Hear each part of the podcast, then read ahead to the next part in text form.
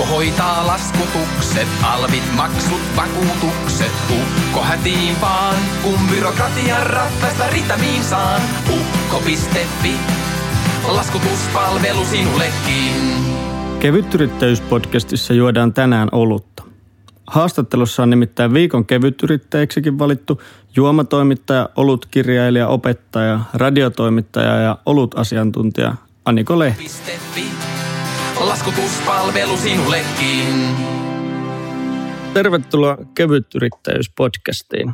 Meillä on vieraana Aniko Lehtinen, joka on tota, olut-asiantuntija. Mikä on Aniko sun lempiolut?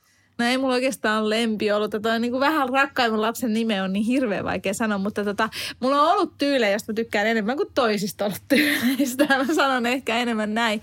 Eli tota, esimerkiksi mä tykkään hapanoluista, eli sellaisista oluista, missä on vähän happa, mutta sitten toisaalta tykkään tosi tuhdeista imperiaalista oteista, eli sellaisista hyvin pahteisista ja täyteläisistä tummista oluista. Ja öö, sitten mä tykkään ke- aika kevyistä ipoista, ja niin sanotusta session ipoista – ja, tota, ja sitten aika sellaisesta niin kuin kuivan humaloidusta pilssistä.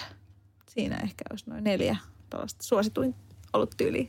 Ei ole mikään semmoinen kitkerä lampikki, joka maistuu joltain muulta kuin alueelta. Ei No, kyllä mä rakastan niitäkin. Joo, kyllä mä, mä lisään ne tähän kanssa. Joo. Tehdään näin.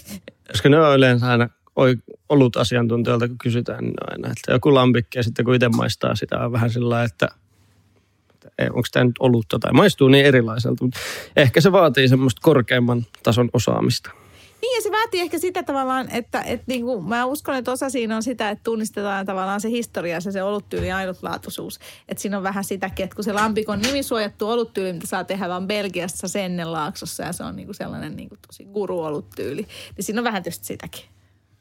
Ja sitten toisaalta kuitenkin, jos vertaa vaikka viinin harrastamiseen, mun mielestä oluen harrastaminen on, on jotenkin kauhean paljon mukavampaa. Ihmiset on rennompia ja siinä olutta juodessa kuitenkin juodaan se olut. Et en ole ikinä nähnyt ketään olut asiantuntijaa, joka sylkisi ne oluet pois.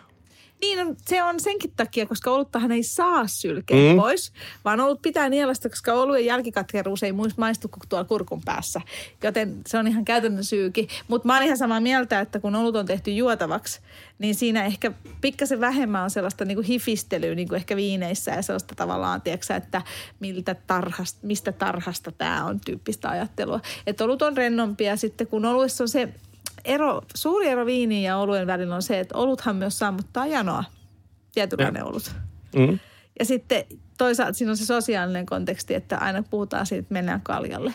Ja myös ne, jotka juo olutta, saattaa sanoa, että mennään kaljalle. Ja silloin se tarkoittaa, että saa alkoholijuomaa. Että siinä on se yhteisöllisyys kanssa. Joo. Ja kyllä jotkut oluet, oluet sammuttaa nälkääkin, jos syö jotain koffin portteria tai jotain semmoista tosi vahvaa. Joskus opiskeluaikoina se oli suosikki ollut. Ja siitä laskettiin, että onko se joku kymmenen sellaista, niin sitten saa jo tarpeeksi kaloreita, että ei tarvitse päiväaikan syödä mitään. Joo, se on suunnilleen totta, joo. Joo, siinä on kaloreita sen verran enemmän. Tota, mä en kenellekään tätä suosittele tätä tyyliä, mutta siis koska tämä muistuttaa vähän samaa kuin oli toi tota, äh, lentoemojen viinidietti oli 70-luvulla, mikä oli sillä, että päivässä oliko se pari pulloa valkkaria ja kolme kananmunaa. Niin tässä on niinku vähän sama, sama tota, ideologia, mutta en suosittele tätä. Mutta, mutta joo, kyllä ne sammuttaa nälkää. Joo, opiskeluaikoina se oli ihan hyvä. Ei ehkä enää, enää nykyisin sitä voisi joku katsoa pahallakin. Mutta, mutta sä oot tota, rupes tekemään taustatöitä, että taustatutkimusta, että mitä kaikkea Aniko on, niin sä oot ruokakirjailija, olutbloggaaja, radiotoimittaja, teet väitöskirjaa, öö, oot kirjoittanut oluesta ja ruoasta kirjaa ja sitten toimit Olutliitossa ja tota, teet sisällöntuotantoa. Oot meidän ukko.fiin viikon kevytyrittäjänä ollut freelancerina ja teet niin montaa podcastia eri paikkoihin. Miten sä kerkeet tehdä kaikkia näitä asioita? No mä sen lisäksi vielä opetan tuolla Laurajan ammattikorkeakoulussa restonomiopiskelijoita ja sitten mä toimin päätoimittajana Suomen ainoalle Olut Medialle eli Olut Postille. Mm. Ja sitten mä kirjoitan noihin Gloria Ruoka ja Viini ja Aromi Shaker viinilehtityyppisiin lehtiin myös. Lähinnä ollut juttuja tai ravintola-alan elämysjuttuja. Mutta tota, ehkä mitä mä ehdin näihin kaikkeen, niin tota, mulla ei oikeastaan harrastusta. Eli mä en, niin kuin, mulla ei mitään sellaista harrastusta, vaan työ on mun harrastus, että mä rakastan ravintola-alaa, mä rakastan juomia, mä rakastan alkoholia niin kuin silleen tavallaan tarkkailijan näkökulmasta ja mä rakastan ruokaa, niin mä väittäisin, että tämä on intohimo-ala mulle. Eli mulla niin kuin vapaa-aika ja työaika nivoutuu tosi paljon. Mä tykkään tehdä olutta, itsekin, mä tykkään seurata oluen tekemistä, mua niin kiinnostaa kaikki oluen ympärillä, niin, niin mä väitän, että se on sitä, että kun ei ole sitä, että mä teen kahdeksan tuntia töitä ja sitten mä teen jotain ihan muuta, vaan mä niin teen ikään kuin tätä koko ajan ja musta niin kuin mä haluan tehdä.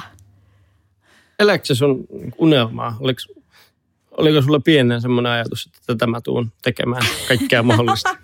no ei, ei, ei mulla ollut, siis en mä ajatellut kuusivuotiaana, että musta tulee ollut asiantuntija.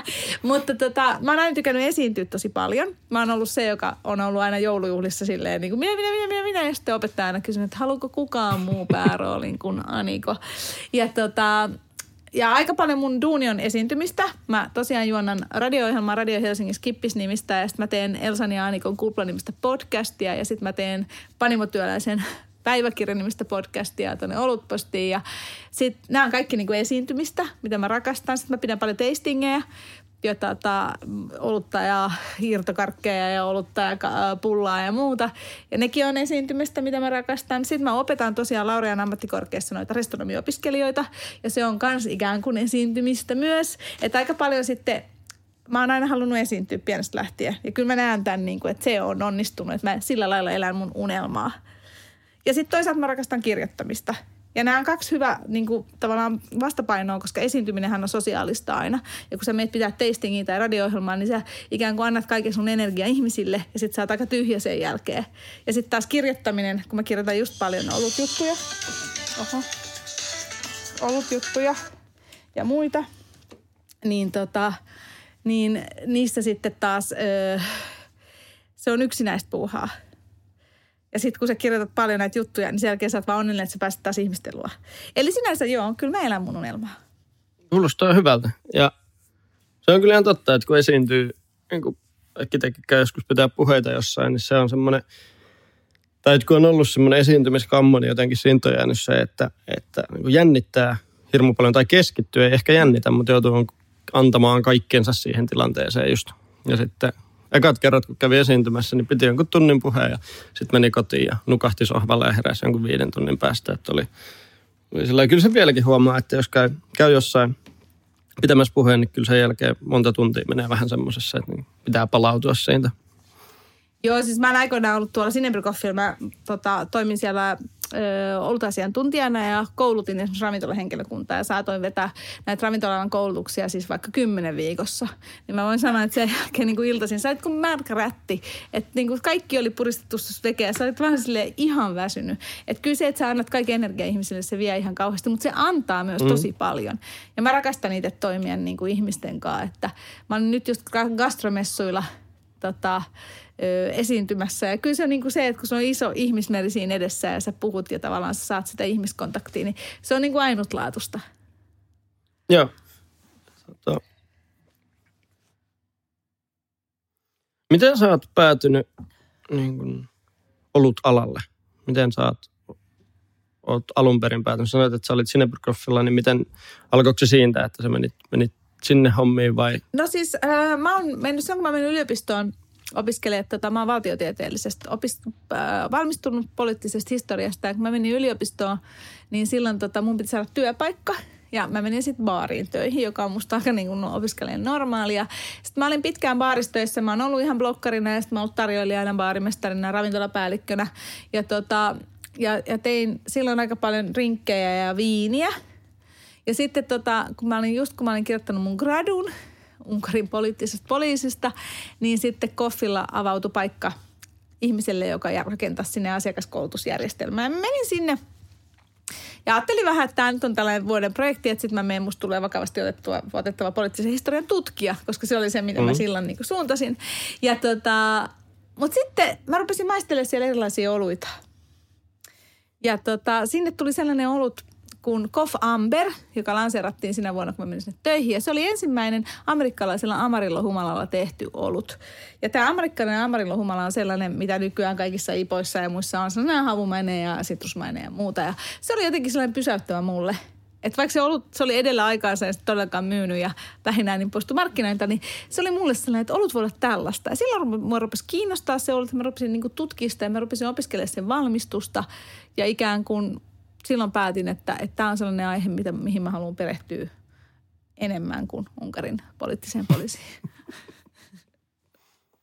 Ja sillä tiellä oot. No sillä tiellä on. Mä sitten rupesin tietysti tota koffillakin, niin mä toimin hyvin monessa hommassa, että mä oon ollut tuotepäällikkönä pienille ollut brändeille ja sitten mä just koulutin asiakkaita ja koulutin mediaa ja koulutin kuluttajia ja kaikkea ja muuta. Ja sitten sen siinä, sitten sivussa niin perustettiin mun ex-miehen kanssa kotipanimo, josta tuli sitten kaupallinen panimo, sellainen kuin Donut Island Brewing.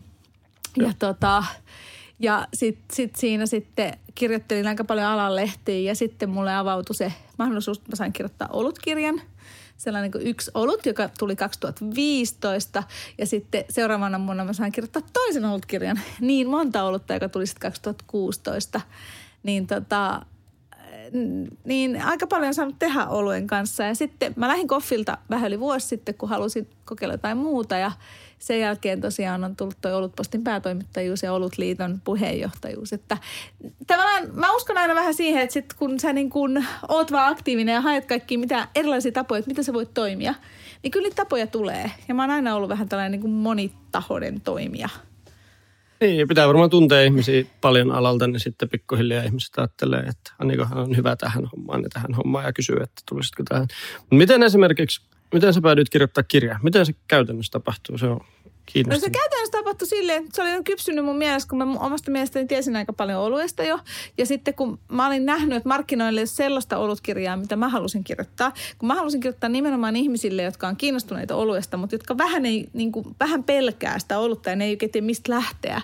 Niin mun kirja keskittyy nimenomaan oluen makuun ja siihen, että miten sä saat mahdollisimman helposti irti siitä oluesta kaiken. Ja sitten aika pitkälti olueen ja ruokaan. Että vähemmän sellaista niin kuin historiaa ja oluttyyppiläppää, että enemmän sitä, että, että tässä on niinku tämän oluita, maista näitä, tässä on tämän oluita, maista näitä. Ja sitten kun sä yhdistät niitä tälleen ruokaa, niin sitten se on vielä enemmän. Niin tota, ja, ja siis ihan hyvin näin, koska sitä on nyt pari, niin kuin se on mennyt loppuun se kirjasta ja pari painosta otettukin, että tota, et, näin se vähän oli. Kuulostaa hyvältä. Mutta ollut harrastaminen on kyllä, on helppoa. Tai just sillä että, että jos sä tykkäät jostain oluesta, niin sen juominen on ok. Ja sitten voi miettiä, että onko muita samanlaisia oluita. Että, ja sitten jotenkin olut harrastajat on tosi rentoja ainakin, mitä itse huomannut. Että muistan, mä oon, mä oon ollut itse asiassa ollut toimittajana Helsinki okay. Beer Festivaaleilla joskus ehkä kymmenen vuotta sitten.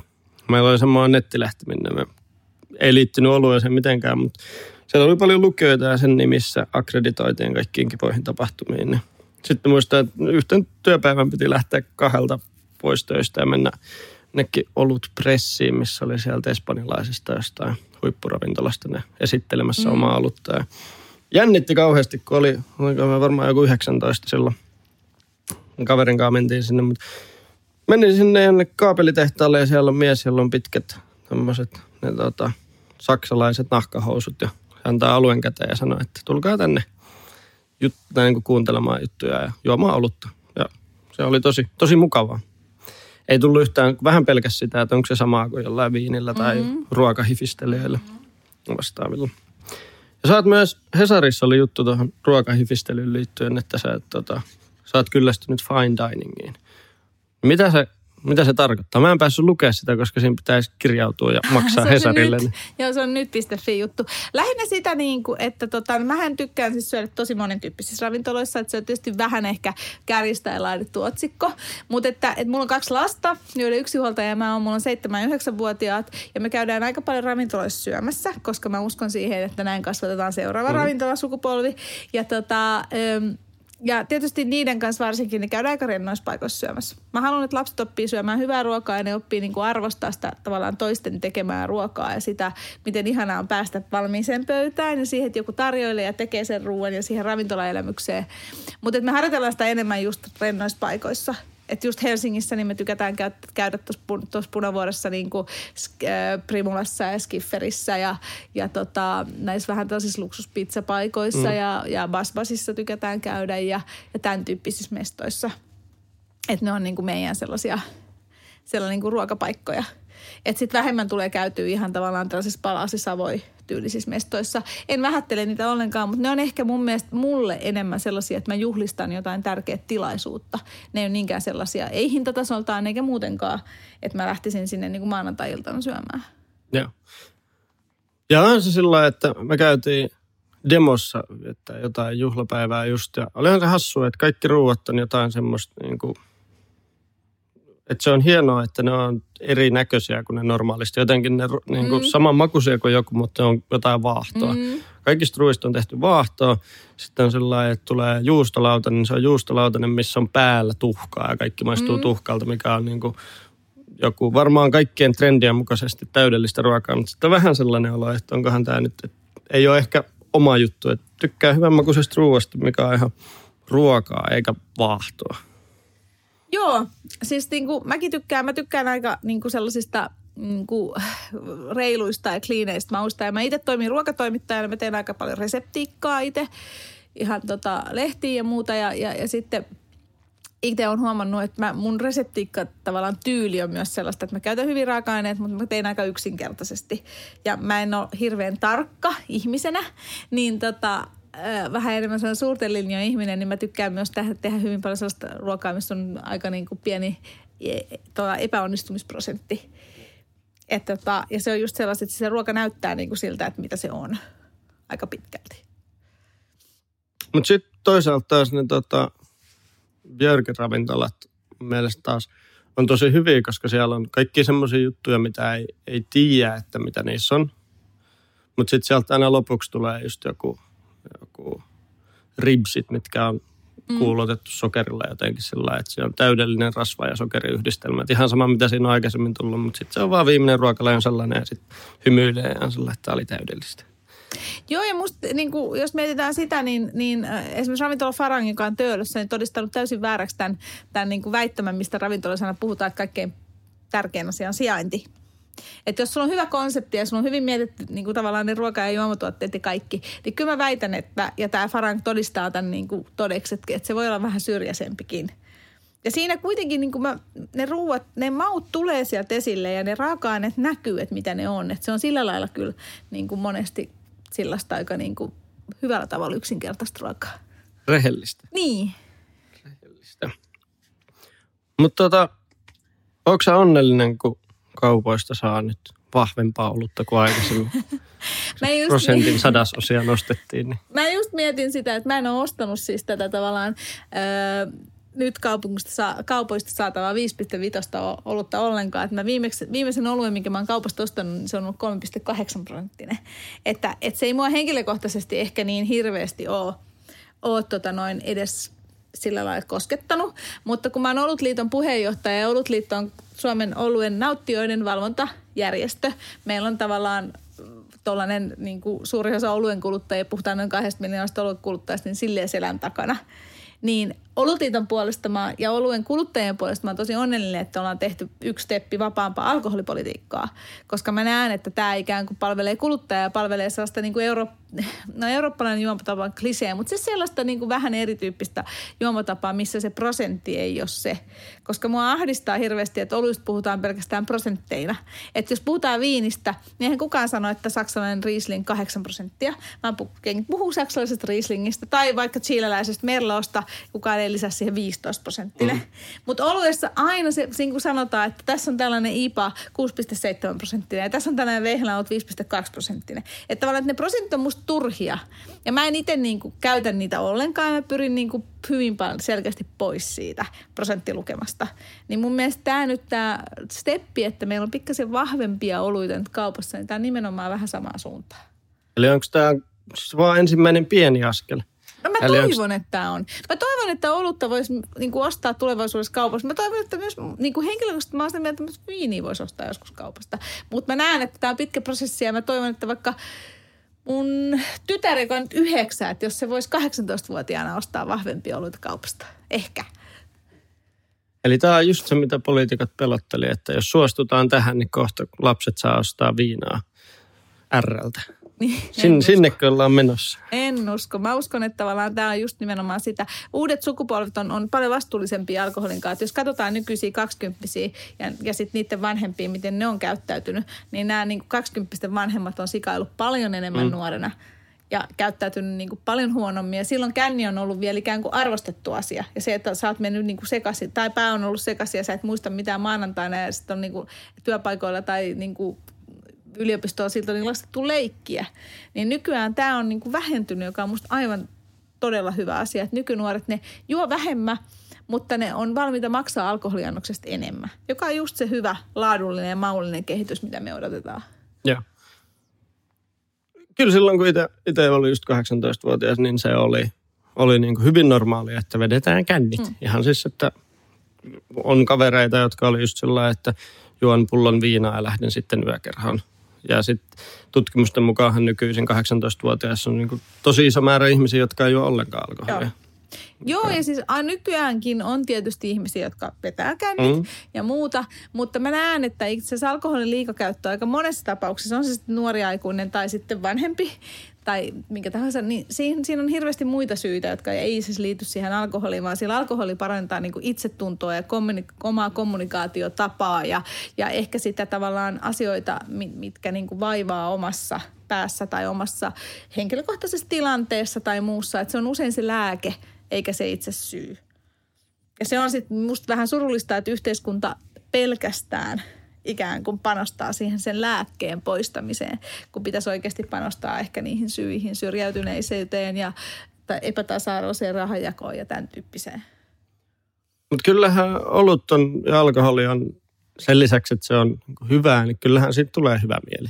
Totta kai, joo joo, ja siis kyllähän kaikki tietää sen. Siis tämähän on niinku kuulemma, silloin kun kristinuskoa tuotiin Eurooppaa, niin se tehtiin niin, että pakanoille juotettiin pari-kolme tuoppia niin kuin tiuk- tai siis niin kuin tuhtiin olutta ja selkeä ruvettiin messuamaan, niin ihmisethän luuli, että se oli Jumalan voima, joka niihin meni, vaikka se oli ikään kuin sen mm. oluen voima, joka niihin meni. Että kyllähän tämä nyt tietysti on myös näin. Ja kaikkihan me tykätään välillä kukkulan kuningaita pienessä nousussa.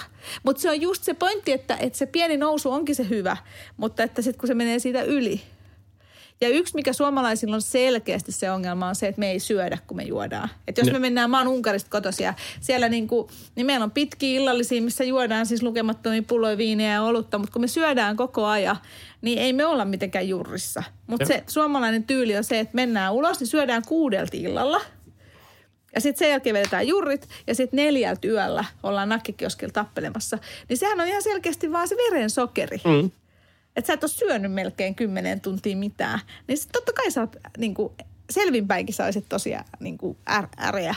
Niin, niin tämä on mun mielestä yksi ongelma Suomessa. Niin, että siinä se pelkät kalorit ei riitä sitten. Ei, ei se pelkät, kyllä täytyy olla niin kuin jotain ruokaa. Ja kyllä mä itsekin muistan, että on, kyllä mulla on auttanut se, että oli joskus tosi ujo niin se, että joi alkoholia, niin kyllä se niin kuin auttoi siihen, että pystyy oppi Totta puhumaan kai. ihmisten kanssa ja sitten on oppinut puhumaan ihmisten kanssa, vaikka ei ole juonut alkoholia. Että kyllä se on jännä, että miten niitä hyviä puolia ei oteta oikein ikinä huomioon, vaan Suomessa ajatellaan, että alkoholin tarkoitus on se, että siitä tulee känniin ja se on pahasta, mutta se on kuitenkin aika hyvä juttu. Joo, siis alkoholi on sellainen niin sanottu sosiaalinen liukaste, ja, ja sitten se, tuo, se on myös yhteisöllinen juoma. Että ihmisethän oikeasti esimerkiksi kun ne menee baariin, niin huomaa, että, että, että jos sä menet yksin baariin, niin siinähän sitten ihmiset vähän niin kuin kokoontuu yhdessäkin ja syntyy tällaisia baariporukoita – niin mä näen siinä alkoholilla on myös tosi paljon positiivisia puolia, kun sitä käytetään kohtuullisesti. Just se, että mennään yhdessä kaljalle, niin se on sellainen yhteisöllisyys. Sitten just se, että kyllähän se, kun sä vähän nautit sitä, niin siinä tavalla, jos on eka treffit tai muuten vaan ujo, niin kyllähän se niin kuin vähän jeesaa mm. sitäkin. Ja sitten tota, ja sit toisaalta se on myös puheenaihe, että jos menee jonkin baariin, tiedätkö, niin sitten sä voit puhua vieruskaverin kanssa jostain, mitä sä juot ja ipa ja näin ja näin. Ja, ja muuta, että siinä on tosi paljon sellaista. Ja sitten tietysti ruoan kanssa, siis alkoholi ja ruoka yhdessä, viini, ö, olut, kaikki siis viskitkin, koktailit, ne sopii ruoankaan, niin sitten sit se on myös niinku ihan tavallaan niinku makujen maailma. Että alkoholissa on paljon positiivisia puolia. Ravintoloissa on Se on mun mielestä tosi kiva juttu, kun ravintoloissa on niitä, että tässä tulee joku viinimenu tai juomamenu siihen samaan. Että joku on, joku on ajatellut sen ruuan lisäksi sulle ne juomat, niin se jotenkin arvostaa tosi paljon, koska ei, ei just ymmärrä vaikka viineistä mitään. Niin mm. sitten kun juo jonkun ruuan kanssa jotain tiettyä viiniä, niin sitten yhtäkkiä tajuu, että näähän niin kuin, huomaa omassa makuaistissaan, että näähän jotenkin toimii yhdessä, mikä on, mikä on arvostettavaa. Ja välillä on saanut myös oluita mm. niin kuin ruuan kanssa. Aika harvoin, mutta on, joissain paikoissa on saanut just sellaisia jotain erikoisoluita. Joo, siis joissain niin kuin, viinipaketeissa saattaa olla väli, välioluena joku. Ja sitten nykyään on aika paljon ravintoloita, jotka sitten järjestää tuolla. Siis esimerkiksi tuo hotelli Haaven tuossa, niin, tota, ne järjestää ihan olut ja ruoka illallisia, missä sitten niin kuin mätsätään niitä oluita. Ravintola Bryggeri tekee kanssa olut ja ruoka illallisia. Aika paljon niin kuin on erilaista tällaista oluen ja ruoan yhdistämistä kuitenkin. Joo. Sä oot tuonut olutta meille. Oon tuonut olutta. Mä oon tuonut kolme erilaista olutta, koska kun silloin kun puhutaan oluesta, niin silloinhan voi tietysti aina juoda mm. myös olutta. Meillä on tällainen happama, happamahko. Tota, tämä on Jenkkiläinen Foundersin panimo ja tämä on Goose. Ja Goose on tota, ö, vähän suolainen tyyli. Hapan ja suolainen ja tässä on siis tota, noin vesimelonia ja merisuolaa. Oho. Ja tämä on, tää on tosi mielenkiintoinen olut. Ja tämä on just sellainen, tämä on Founders Green Zebra niminen olut. Ja tota, tämä on just sellainen ollut, että tota, ehkä perinteisiä laagerijuojia tämä voi vähän yllättää. Mutta mä tykkään tällaisista hyvin erikoisista oluistakin, joten tota, tämä on aika kiva. Sitten meillä on tietysti IPA, koska pitää olla IPA. Ja tämä tota, IPA on, on tällainen espanjalainen panimo kuin Nomada Brewing Company. Ja tämä on Petri Cor IPA. Eli tota, tällainen ja vielä, tämä on vielä tota noin, keliaako, keliaakikoillekin sopii. No niin. Ja sitten kolmas olut, niin mulla on tämä Jenkki Foundersin panimolta kans. Ja tämä on tällainen tota, yksi mun ihan favoritteja. Niin tota, Choco Vesa, joka on tota noin, tämä maistuu siis meksikolaiselle kaakaolle. Tämä on tota, hyvin vahva, makee, täyteläinen. Tässä on chili, vaniljaa – äärimmäisen tällainen kuin talvinen olut. Erittäin hyvä. Kaikki kolme on siis tosi hyviä. Mainiot. Mä käyn hakemaan meille lasit. No niin.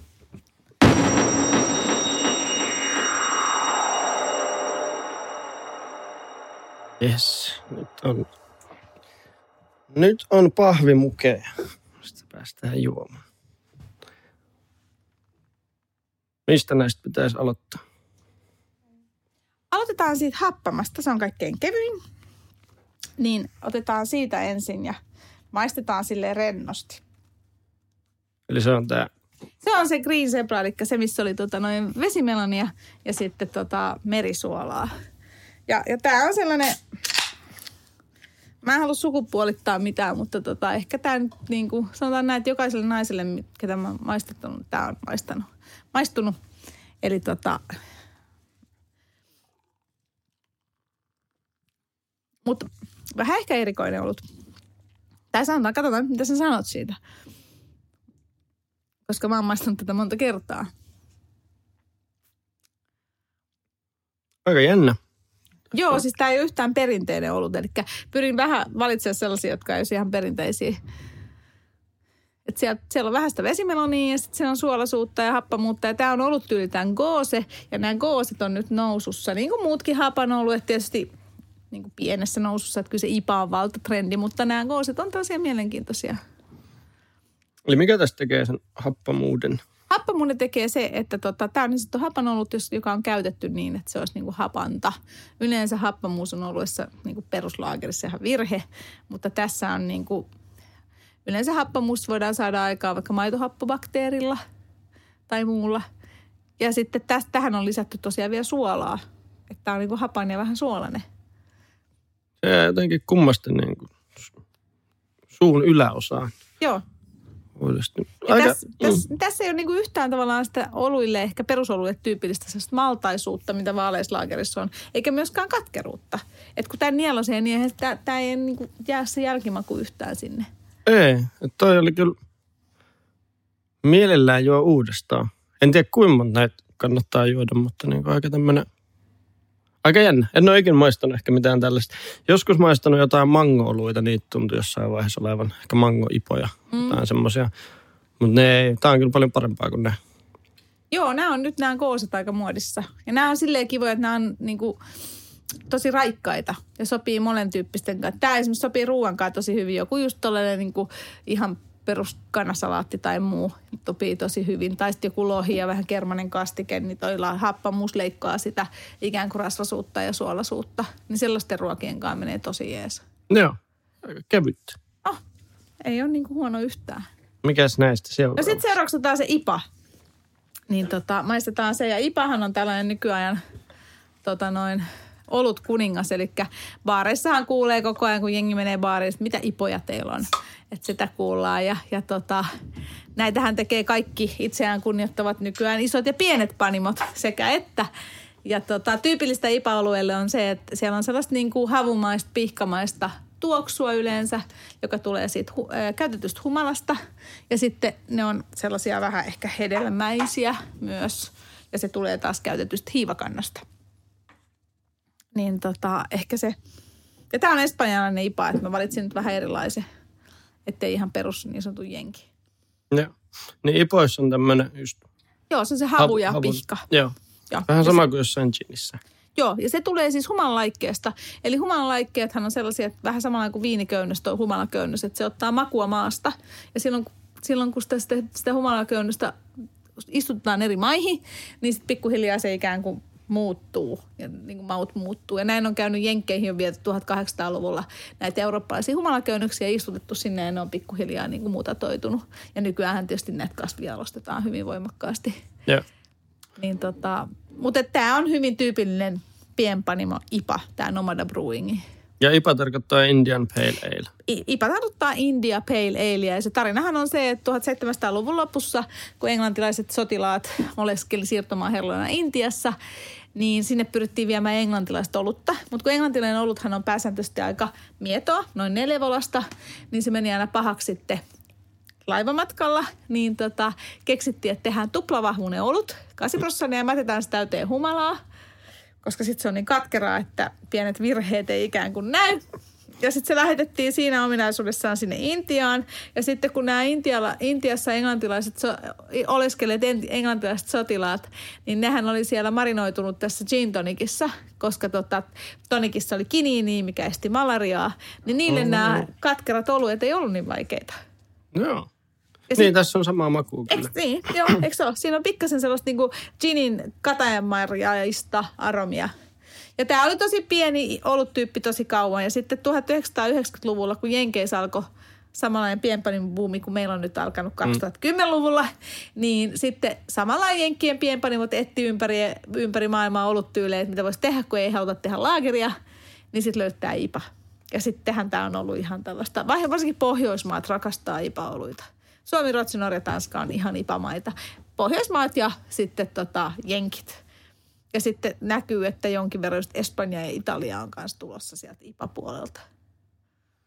Se huomasi, kun kävi Jenkeissä New Yorkissa katsomassa jotain lätkämatsia, niin siellä lätkämatsissa tarjoiltiin siis ipa-oluita hanasta. Joo.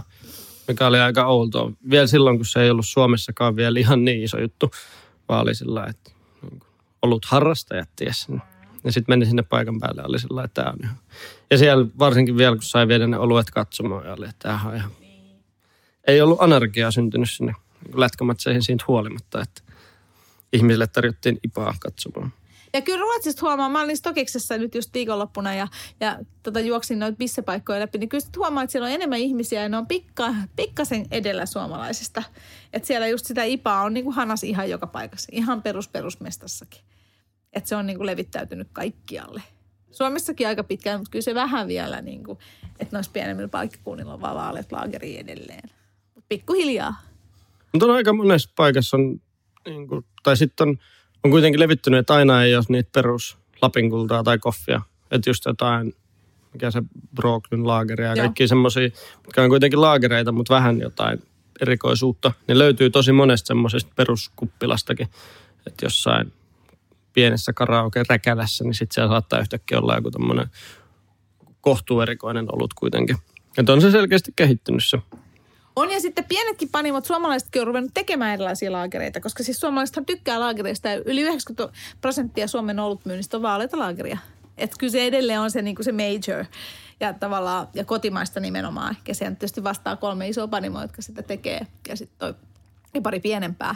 Mutta että et, kyllä huomaa, että melkein kaikki, tai ei kaikki, mutta siis osa suomalaisista pienpanimoista on ruvennut tekemään myös laageria, koska tietysti on huomattu myös se ostopotentiaali. Eli kun ihmiset tykkää laagerista, niin miksi me tehtäisiin? Tietysti ne on vähän erilaisia sitten kuin isojen panimoiden laagerit, hyvässä ja pahassa, mutta tota, ne antaa sitten vaihtoehtoa kuluttajalle. Koska on osa jengistä, joka on tottunut juomaan vaan laageroluita ja ne haluaa edelleen juoda vaan laageroluita, niin sitten niilläkin on enemmän valikoimaa, että ei tarvitse siirtyä mihinkään ipaa. Ja sitten varmaan myös se, että kaupoissa on helpommin myyntiin, jos se on niin kuin, Joo. tai että Kyllä, et, joo, et joo. IPA on vaikea tehdä. I, joo, ja sitten sit niinku, ehkä just se, että se laageri myy Suomessa aina. Niin se on niinku helppo tavallaan myydä myös kauppaan sisään. Ipakin myy, mutta tavallaan niissä kuitenkin se Ipan, Ipan tuo, noi myyntimäärät on niin paljon pienempiä. Harrastajien. Niin. Harrastaja ollut. Mutta toi oli kyllä aika ipamainen. Eikö se ollut? semmoinen, Aika perus. Aika perus, perus hyvä. Niin. Ei, ei herätä mussa hirveästi tunteita, mutta niin kuin, joisin kyllä tätäkin. Ei, Ja ei toi on nimenomaan sitten taas, jos mietitään ruokakäyttöön, niin jenkkiruuat, hampurilainen, joku perusti, että se cheddar, pekoniburgeri, majoneesi, ranut, niin kyllähän noin ipat on niin kuin kaikkein parhaita, koska siellä on sitä humalointi leikkaa rasvaa ja sitten siellä on vähän sellaista niin kuin, äh, hedelmäisyyttä, joka leikkaa sit sitä suolaa siellä ruoassa. Niin menee ruokaoluiksi tosi hyvin. Mutta on tuossa selkeästi jotenkin se hyökkää. No mm. ipat, pa, niin kun, se maku Kyllä. tulee paljon vahvempi esiin kuin mitä tuossa ekassa oli. Joo, mutta sitä se ruoka nimenomaan sitten niinku miedontaa, että jos on rasvainen ruoka, on se sitten friteerattua juustotikkua, chipsiä tai sitten tota hampurilaista, niin se niinku leikkaa just sen hyökkäävyyden veke. Ja mä aina sanon ihmisille, jotka on sieltä ipat on niin vaikeita, ei pysty juomaan ipoja, ää. Sitten mä aina sanon, että ottakaa juustonkaan. Tätä pitää muuta kuin pieni pala juustoa, niin tavallaan te pystytte omaksua sen paremmin. Ja, ja sitten oli kolmas No vielä. kolmas oli sitten hyvin, hyvin tuhti. Ja täyteläinen Foundersin Panimon tota noin tuollainen Meksikan chilisuklaa olut. Ja tämä on tota, hy, niin kuin sellainen eh, niin kuin jälkkäri herkku, mä nyt voisin sanoa ehkä tälleen, ehkä enemmän. Ja nämä tummat tällaiset täyteläiset oluet on myös ollut niin kuin kasvussa. Ja suomalaisethan on tykännyt tummista oluista, koska me ollaan kahvifriikkejä. Mehän juodaan maailman, onko se nyt toisiksi eniten vai eniten kahvia niin se niinku huomaa meidän oluen ku- kulutuksestakin. Ja sitten toisaalta mehän syödään paljon savustettua ruokaa ja muuta, niin nämä tummat oluet, joissa aina löytyy sellaista paahteista makua, koska tummien oluiden väri tulee paahdetusta maltaista, niin nämä on suomalaisten sydäntä lähellä. Tämä jännä, koska tykkään chilistä hirmu paljon, mutta sitten chilioluet, mitä on, on tota syönyt, niin on. Tämä on aika tasapainoinen, eikä liian chilinen. Joo. Tästä voisi sanoa ehkä sen verran. Ne on ollut pelottavia. Maistetaan. Mä itse tykkään kyllä. No mitäs mieltä? Tämä on, tää on aika sellainen niin kuin siirappinen ja kaakaomainen ollut. Mutta on tämä, niin kuin sanoin, tasapainoinen. Ei tämä ole liian sellainen aika miellyttävä. Maistuu Joo. just joltain ehkä, niin kuin, no joltain suklaaherkulta. Joo, ja tämä on esimerkiksi tosi hyvää. Tällaiset tummat tuhdit imperialista on ihan silleen, tiedätkö, että otat pari palloa vaniljajäätelöä ja laitat kaadat Mm. tätä vähän päälle. Niin se on aivan törkeen hyvää. Sitten tietysti suklaakakunkaa, kaikkien suklaaherkkujen kanssa tämä on myös tosi hyvää, mutta mä usein tykkään niitä ihan vaan vaniljajäätelön kanssa. Tämä on ihan tosi hyvä. Tämä on ehkä näistä semmoinen mun lemppari.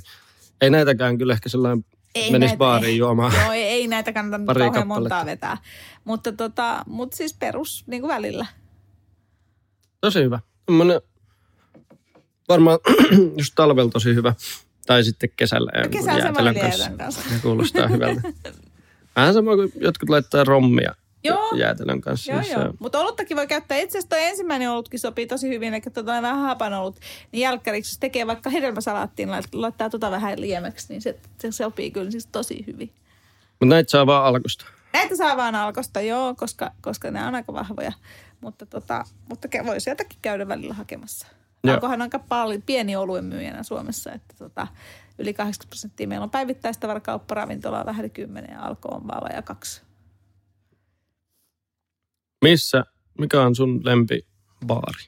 Mun lempibaari, no mä oon tällainen kotiseutu, mulla on tällainen kotiseuturakkaus, eli tota, mä oon itse asun tuossa Munkkisaaressa ja tota, tietysti Punavuoren baarit on silleen lähellä sydäntä, mutta siis mun lempibaareja on, on Brewdog Helsinki, Bier Bier.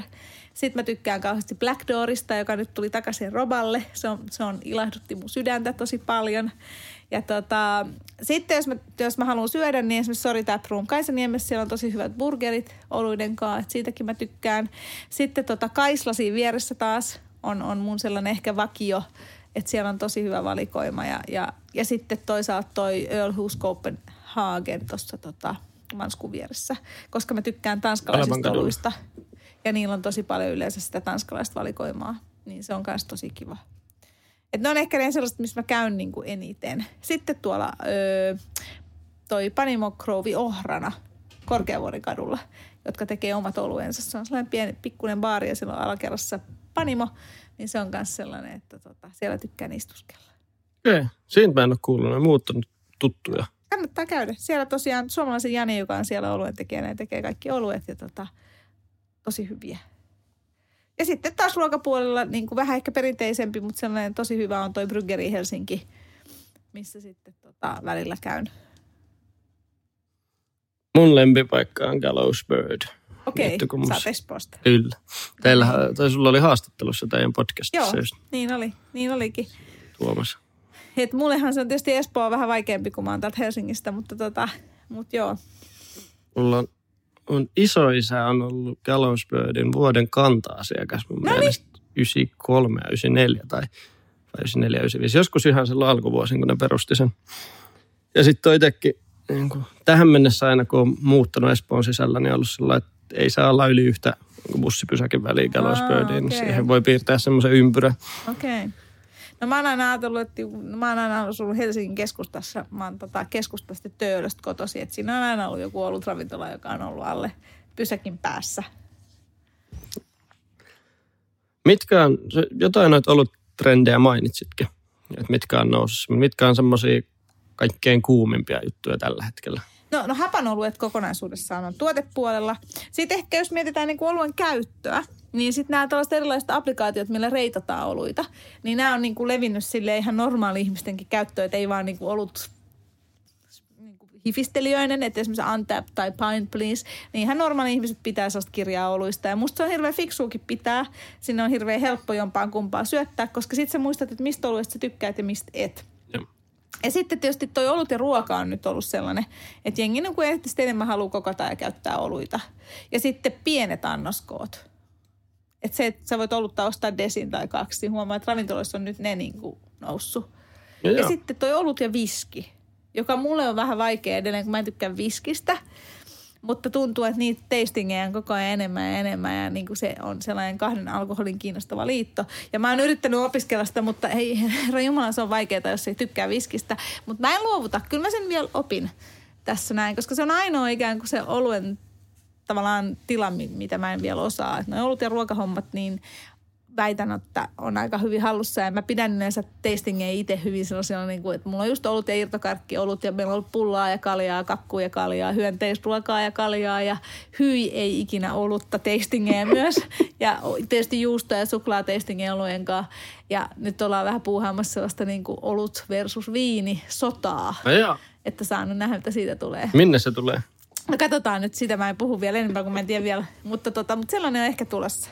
Ne, ne viskit on, viskit on kyllä jännä, koska ne on myös, myös niin kuin, monet ihmiset, jotka harrastaa oluita, niin harrastaa viskejä. Mutta Niissä on samanlainen makumaailma, mutta mulle ehkä viskeissä se savusuus on sellainen vaikea ja sitten se turpeisuus ja sitten jos ne, että ne on huomattavasti voimakkaampia. Niin, niin jotenkin sen oluen yhdistäminen siihen voimakkaampaan alkoholiin on, on vaikea. Mutta siinäkin mä uskon siihen ruokaan. sopii sen kanssa. Mä monta vuotta yritin, tai siis luulin tykkääväni viskeistä, mutta sitten tajusin, että en oikeasti tykkää. Rupesin juomaan rommia. Rommi on, niin kuin, se on Rommi aika lähellä siihen, Joo, mä mutta se on tykkään rommista. oikeastaan, että kotona ainut alkoholijuoma, mitä on niin kuin kaapissa, niin on rommi aina, Joo. koska se on semmoinen, se on turvallinen ja tuttu ja Ja se on helpommin juotava. Joo. Sitä voi käyttää ruoanlaitosta lähtien mihin tahansa. Viski on vähän tavallaan karakteri, silleen toisaalta karaktäärimäisempi, että se on kulmikkaampi, niin sitä ei välttämättä voi käyttää esimerkiksi tuollaisten taatelikakkojen kostutukseen. Tai en lähtisi käyttää. No mites, jos puhutaan vielä niin työelämästä, niin Mm. miten sä teet hirveän montaa juttua samaan aikaan, niin uskot sä, että tämmöinen työskentelymalli on, on sitä tota, tulevaisuutta enemmän kuin semmoinen, että ollaan kahdeksasta neljään töissä joka päivä?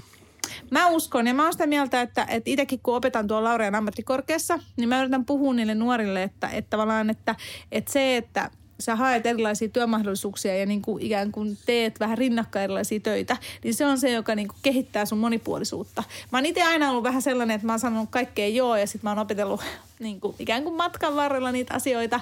Ja sen takia mä en voi ehkä sanoa, että mä oon perinteinen toimittaja pelkästään, koska mä teen sitten tosi paljon esiintyvää duunia ja radiojuontajuus on taas ihan eri asia, asia ja, ja sitten just nämä tastingit ja muut. Ja mä, mä uskon jotenkin, että en, tulevaisuudessa ihmisillä tulee olemaan rinnakkain erilaisia töitä enemmän. Että tällainen perinteinen, perinteinen 8-4, niin hirveän monelta poistuu. Ja, ja, tota, ja- sen takia tietysti niin kuin myös uskon, että, että niin kuin laskutusmalleja tulee olla erilaisia. Se, se niin kuin raha-ansainta logiikka muuttuu täysin tulevaisuudessa. Että välttämättä sulle ei ole enää yhtä työnantajaa, joka maksaa sulle liksan ja sä viet sen perkortin sinne ja sitten se työnantaja vaan vaihtuu. Vaan oikeasti niin kuin mullakin on useita työnantajia mm. ja sitten mäkin on työnantaja. Että niin kuin, mulla on tällainen kaksoisrooli. Mm. Ja, ja se on tietysti sellainen, että sitä pitää sitten hallita ihan eri lailla kuin sitä, että ettei perinteisesti saat yhden liksan yhdeltä niin työnantajalta. Tai saattaa olla, että sulla on esimerkiksi pääliksa. Niin kuin, että mullakin ehkä niin kuin mun päätyö on kuitenkin sitten opettaa siellä Laureassa. Mutta sen lisäksi sitten mulla on tavallaan just radiotoimittajuus ja Olutpostin päätoimittaja, jos mä kirjoitan artikkeleita, mä pidän tastingeja ja mä teen kaikkea muuta. Niin nämä on kaikki sellaisia töitä, jotka tulee siihen niin kuin rinnalle. Ja silloin niin kuin, mä en ole ehkä sellainen perinteinen yrittäjähenkinen ihminen, niin mä koen, että musta on ihanaa, että on jotain, että mä pystyn ikään kuin tekemään niitä töitä, mutta mun ei tarvii ö, hoitaa kaikkea byrokratiaa. Millainen on yrittäjähenkinen ihminen? No musta tuntuu, että ehkä sellainen, joka haluaa tehdä sillä lailla niin kuin itselleen, olisiko? Tiedätkö että sulla on joku unelma ja vaikka panimon perustaminen tai joku, ja sä haluat tehdä nimenomaan itselle sitä. Mä oon ehkä sellainen eh- ihminen enemmän, että mä oon kiinnostunut kaikesta ja mä haluan tehdä kaikkea. Silloin mua ei kiinnosta se yrityksen pyörittäminen yhtään. Mä en niin kuin halua pyörittää yritystä. Mä en halua käyttää aikaa niin kuin tavallaan minkään tyyppisiin paperiasioihin, vaan mä haluan tehdä tosi kiinnostavia juttuja, mm. erilaisia, ja silloin mä haluan, että mun aika menee siihen, koska niin kuin työ on mun intohimo ja harrastus ja elämä ja kaikkea. Ja sitten mä haluan, että joku vaan hoitaa ne kaikki ikävät asiat pois alta. Niin se on ehkä se ero. Että yrittäjällä saattaa olla joku yksi unelma jostain tietystä niin kuin duunista, on se sitten maahantuontilafka tai kauneushoitola tai just panimon perustaminen. Eli perinteinen yrittäjä enemmän semmoinen samantyylinen kuin palkansaaja siinä mielessä. Periaatteessa, joo, se vaan maksaa niinku- itselleen. Niin. Ja sit, mutta mä uskon, että entistä enemmän on paljon ihmisiä kuin minä, jotka haluaa tehdä, niin kuin, että niillä on joku päätuuni, tai sitten, että niillä ei ole edes pääduunia, vaan niillä on tosi paljon sit, niin kuin erilaisia samantasoisia duuneja. Niin musta tuntuu, että entistä enemmän myös sellaisia, ja varsinkin nuoret aikuiset tuntuu olevan. Ja sehän on myös sellainen ö, elämänvaihe, että sen ei tarvitse kestää koko elämän. Vaikka silloin, kun sulle on lapsia, sulle on niin paljon kiinteitä kuluja ja kustannuksia, sä asut halvasti vuokralla, niin sä pystyt ihan hyvin tekemään silleen, että sä teet rinnakkain monia eri mielenkiintoisia duuneja. Ja, ja sit sun ei tarvitse niin sitoutua yhteen. Mutta niin kuin, ja, ja Suomessa ei, mun mielestä on myös kiva, että pystyy niin kuin tekemään tällaista kevytyrittäjyyttä tietyllä lailla. Koska se ö, mahdollistaa sitten niin kuin erityyppisiä, just sen, että sä voit olla myös osa palkansaaja siinä samalla. Toi on tosi tärkeä asia mun mielestä, just mikä monien niin kuin nuorien ihmisten ja opiskelijoiden pitäisi, tai kannattaisi miettiä sitä, että siinä vaiheessahan pystyy ottaa kaikkein eniten riskejä elämässä. Mm. Että just, että jos sulla ei ole mitään, mitään muita ihmisiä elätettävänä tai vastuita kenestäkään muista, niin sitten sä pystyt ottaa riskejä ilman, että, siitä, niin kuin se, ilman, että se downside on niin iso. Eli että se risk, voit ottaa tosi isoja riskejä ilman, että siitä niin kuin koituu mitään kohtalokasta. Kun, Niin, plus että sulla on enemmän aikaa. Siis periaatteessa, että jos tiedät, se tulee sitten silleen, että, että sulla on massit loppu, niin sä pystyt sitten niinku ottaa, niinku, niin kuin mäkin olen tehnyt, tai mä en ole yleensä tehnyt, silloin kun mulla ei ollut lapsia ja mä asuin vuokralla ja muuta, niin me saatettiin tehdä mun silloisen poikaystävän kanssa esimerkiksi silleen, että päätettiin, että lähdetään surffaa kahdeksi kuukaudeksi Balille. Sitten mm. lähettiin. Ja sitten tavallaan ennen sitä tehtiin ihan hirveästi töitä ja sitten soiteltiin työnantajalle, että, tiedätkö, että mä tuun blokkaan, mä tuun tekemään baariin, mä tuun kirjoittaa, mä tuun. Ja sitten sä pystyt niinku sen jälkeenkin, koska sulla ei ole esimerkiksi lapsia, joiden kanssa sun pitää olla yksi kotona, vaan sä pystyt tekemään pitkiä päiviä ja rytmittää omaa työaikaa. Niin, niin se on silleen, mä aina sanon, että kannattaa niin käyttää se ehdottomasti niin kuin hyödykseen. Onko sitten semmoisia aikoja, milloin kaipaat tasaisempaa ja tylsempää työelämää? No aina kun deadlineit paukkuu, niin just tänään on ollut vähän sellainen, että, tota, että on ihan hirveästi kaikkea, niin sitten aina miettii, että miksi mä aina suostun kaikkeen. Mutta sitten toisaalta... Öö, mä en oikeastaan ikinä elänyt sellaista hirveän tylsää ja tasasta, että mulla on aina ollut kaikenlaisia duuneja ja mä oon aina jotenkin pyrkinyt sit siihen, että on, on kaikkea. Koko ravintolauran aikana kirjoitin myös lehtijuttuja ja kävin esiintymässä ja luennoimassa ja sitten jotenkin tuntuu, että aina kun mun elämässä tapahtuu jotain, niin sitten mä jotenkin yhdistän sen työhön. Et esimerkiksi silloin kun mä sain lapsia, niin mä kävin myös puhumassa lapsiperheen arjesta, luennoimassa ja muuta. Niin kuin ja, et, et, että et mä vähän uskon, että mä oon sen tyyppinen ihminen, että mä en pysty sellaiseen ihan tasaiseen. Ja mun äiti on ihan samanlainen, että se on 70 ja se tekee edelleen siis dosenttina yliopistolla ja on tuolla noin kalevalaisten naisten puheenjohtaja ja luennoi ja on valtuuskunnissa ja muissa. Että mä niin kuin ikään kuin selkeästi näen, että mä olen äitini nuor- nuorempana. Mutta se haittaa. Kuulostaa mainiolta. No ihan sen pitäisikin mennä. Toi on just semmoinen, mitä varmaan mun mielestä yrittäjämäinen asenne ehkä on tietyssä mielessä se, että, että uskaltaa just tehdä asioita – että uskaltaa, miten sen sanoisi, kauhean karult kuulostaa, mutta että osaa niin kuin omassa elämässä tapahtuvat jutut kääntää rahaksi. Sitähän se käytännössä on, että sä oot niin kuin jonkun alan asiantuntija sen takia, että sä oot tehnyt sitä ja uskallat sanoa, että sä osaat sen asian. Koska monilla, niin kuin varsinkin Suomessa tuntuu olevan se, että sanotaan, että no en mä nyt viitti tästä vaikka puhua, koska mä oon tehnyt tätä vasta viisi vuotta. Mä, mä en ole vielä niin kuin tarpeeksi hyvä siinä, että mä uskaltaisin kertoa kellekään, mitä mä teen. Niin se on, on mun mielestä tosi tärkeää. On ja suomalaiset on vähän niin kuin, varsinkin naiset välillä niin kuin ujoja tohon. Ja mä näen sitten myös sen niin kuin monipuolisuuden plussana, että jos sulla on joku päätyönantaja, ja mulla on esimerkiksi just Laurea, mä opetan siellä ravintola-alan tulevia työntekijöitä. Niin se, että mä kirjoitan alan lehtiin ja toimin alalla aktiivisena ja tavallaan ö, tiedän alasta paljon ja, ja verkostoinun alan, niin sehän on hirveän niin kuin hyöty mun pääduunille mm. myös. Eli sille, että mä osaan sinne sitten skouttaa sopivia asiantuntijoita puhumaan ja mä tiedän, mitä baareissa tapahtuu ja, ja pystyn niin kuin opiskelijoita auttamaan sitä. Niin mä näen, että tällainen niin kuin monipuolinen tavallaan niin kuin työasetelma, niin se on yleensä hyötyä, sit on hyötyä niin kuin kaikille. Myös sille päätyönantajalle, sulle itsellesi, koska sitten sulla pysyy niin kuin erilaisia mielenkiinnon kohteita. Ja sitten tietysti myös niille sivutyönantajille. Ja sitten niille tietenkin vaikka opiskelijoille on varmasti hyvä, että on ihminen, joka on niin kuin siinä Joo. hetkessä kiinni. Et just vaikka kun opiskeli yliopistolla, niin kyllähän siellä oli paljon semmoisia ihmisiä, jotka ei välttämättä ollut esimerkiksi työelämässä ikinä opettaa työelämään liittyviä asioita. Ne on se vähän vaikea, kun sen tajuu, että tämä ei nyt ehkä mene ihan näin. Kyllä, joo, mä oon ihan samaa mieltä. Ja, ja toisaalta mä oon ollut kiitollinen kaikille mun työnantajille, että ne on aina antanut mun tehdä niin sanottuja sivuprojekteja – ja pyrkinyt tietysti myös niin kuin konkretisoimaan niitä niin, että siitä on sille päähyöt, päätyä antajallekin hyötyä. Että kaikki voittaa ikään kuin. Ja minä tietysti voitan, koska sitten mä saan tehdä ikään kuin niitä asioita, mitä mä rakastan. Niin, että mä oon just ollut Tukholmasta nyt työmatkalla viikonlopun skouttaamassa Orlbaareja. Nyt mä oon ensi viikonloppuna lähdössä Normandiaan. Niin tota, Siideri ja Calvados niin kuin ikään kuin työmatkalle ja muuta, niin, niin tälleen pystyy myös niin kuin tekemään tosi paljon mielenkiintoisia hommia. Mitä sä sitten haluat olla isona? No en mä tiedä, mikä mä haluan olla isona. Mä oon ollut aika paljon kaikenlaista isona. Ja tota, äh, mulla ehkä se mun urakehitys ei ole ikinä ollut sitä, että mä haluan niinku yletä. Eli mä en niinku ikinä ajatellut, että no mä oon nyt tuotepäällikkö, musta tulee markkinointipäällikkö, musta tulee markkinointijohtaja. Vaan mun ikään kuin se oma henkilökohtainen ehkä sellainen niin kuin urakehitys lainausmerkeissä on se, että mä haluan oppia aina jotain uutta. Ja mä oon niin kuin oppinut aika paljon nyt just sillä lailla, että mä oon sitten, nyt mä opin lehden tekemistä, koska musta niin kuin tuli Olutpostin, joka on Suomen oli no, Olut Media, niin päätoimittaja. Ja meillä on ensimmäinen lehti, meidän paino on tänään. Se on ensimmäinen uh-huh. mun ikään kuin tekemä lehti. Milloin se julkaista? Se on kuun lopussa. Ja, tota, ja tämä on sellainen, joka on niin kuin tavallaan mulle ihan uusi juttu. Sitten jokaisen kirjan kohdalla tietysti mä oon oppinut ihan uutta.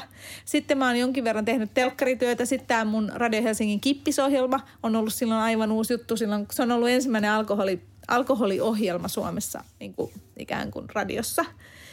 Ja tota, ja sitten tietysti niin kuin Laureassa opettaminen, silloin vaikka mä oon tuntiopettaja tehnyt aikaisemminkin monta vuotta, niin sekin on vähän uutta. Että, että mä ehkä toivon enemmän elämältä sitä, että mä voisin aina tehdä jotain uutta. Ja mä oon nyt kiinnost, hirveän kiinnostunut niin kuin tällä hetkellä siideristä, että se on sellainen, mitä kohti tässä mennään, ja kahvista. Mutta oluessa edelleen niin kuin pysyn ja, niin kuin, ja tavallaan siinä löytyy koko ajan enemmän ja enemmän. Ja nyt mä mä oon opiskeluolueen tekemistä ja mä oon tehnyt sitä kotona ja pikkupanimossa ja nyt mä haluaisin ottaa sen haltuun niin uudestaan. Että se on sellainen... sellainen Oman tota... panimon perustaan vai? No ei ehkä silleen, mutta sen oluen tekeminen ehkä niin kuin yhteistyössä muiden kanssa. Ja sitten tietysti kaikkea, että nyt me, tehty, me ollaan ruvettu tekemään olut- ja ruokareseptivideoita ja muita, että koko ajan kaikkea tällaista pientä uutta. Ei tule tylsää missään ei, tuu, ei, toivottavasti. Se, sitä mä toivon, että tota, ö, niin kuin mun yksi ohjelma, elämän nuora on tota Minna Kantin lausahdus, joka on sellainen, että niin kuin, parempi on mitä tahansa muuta kuin nukkuvaa pystyyn kuollutta elämää. Tämä on ehkä se niin kuin mun, mun, mun tota, ö, ohjenuora elämässä. Loistavaa. Meillä rupeaa aika loppumaan pikkuhiljaa. Tota, mistä sut saa kiinni, jos on asia haluaa sut ostaa karkkia olutteistinkin? Mut saa kiinni tota noin, no helpommin varmaan, mulla on siis omat nettisivut, jotka löytyy ihan Aniko Lehtinen alla, kun googlaa. Ja sitten mä pidän tuollaista ruokablogia, tai se on lifestyle-blogi nykyään enemmän kuin siinä on kaikenlaista muunlaistakin, niin sellaista kuin Punavuori Gourmet, blogspot.com – ja tota, helpommin ehkä saa kuitenkin Instagramista. Eli tota, mä oon tosi siellä aktiivinen ja sinne tulee aika paljon kaikkia pyyntöjä. Ja mut löytää Instagramista ja Twitteristä Aniko Maria nimellä, niin siellä voi esimerkiksi lähestyä ja sitten ihan Facebookin kautta löytää. No mun mielestä nämä kaikki sosiaalisen median kanavat on nykyään kaikkein helpompia, koska ne on nopeimpia. Ja vielä yksi kysymys loppuun. Tämmöinen helppo. Kuka on sun idoli? No mulla on monta idolia ehkä. Mä aina katselen niin kuin erilaisia. Yleensä ne on ihmisiä, jotka on tehnyt kaikenlaista niin kuin erikoista ja vähän niin kuin erilaista. Niin kuin, mutta tota, nyt tämä on paha näin nopeasti. Että, että niin kuin tota, mutta täytyy sanoa, että esimerkiksi entinen presidentti Tarja Halonen on sillä lailla mun idoli, koska se on tehnyt nimenomaan sellaisia asioita, mitä ei ajateltu, että nainen tekisi sen asemassa – että tota, hän on niin kuin yksi. Sitten mun oma äiti, joka on tehnyt vähän samaa, että hän on ulkomaalaisen tullut Suomeen ja rakentanut hyvin näyttävän uran täällä Suomessa, on kanssa. Mm, joo, ainakin näin. Ja oma äiti on aina hyvä päättää. Yes. Kiitos tosi paljon Annika Lehtinen, kun olit vieraan. Kiitos.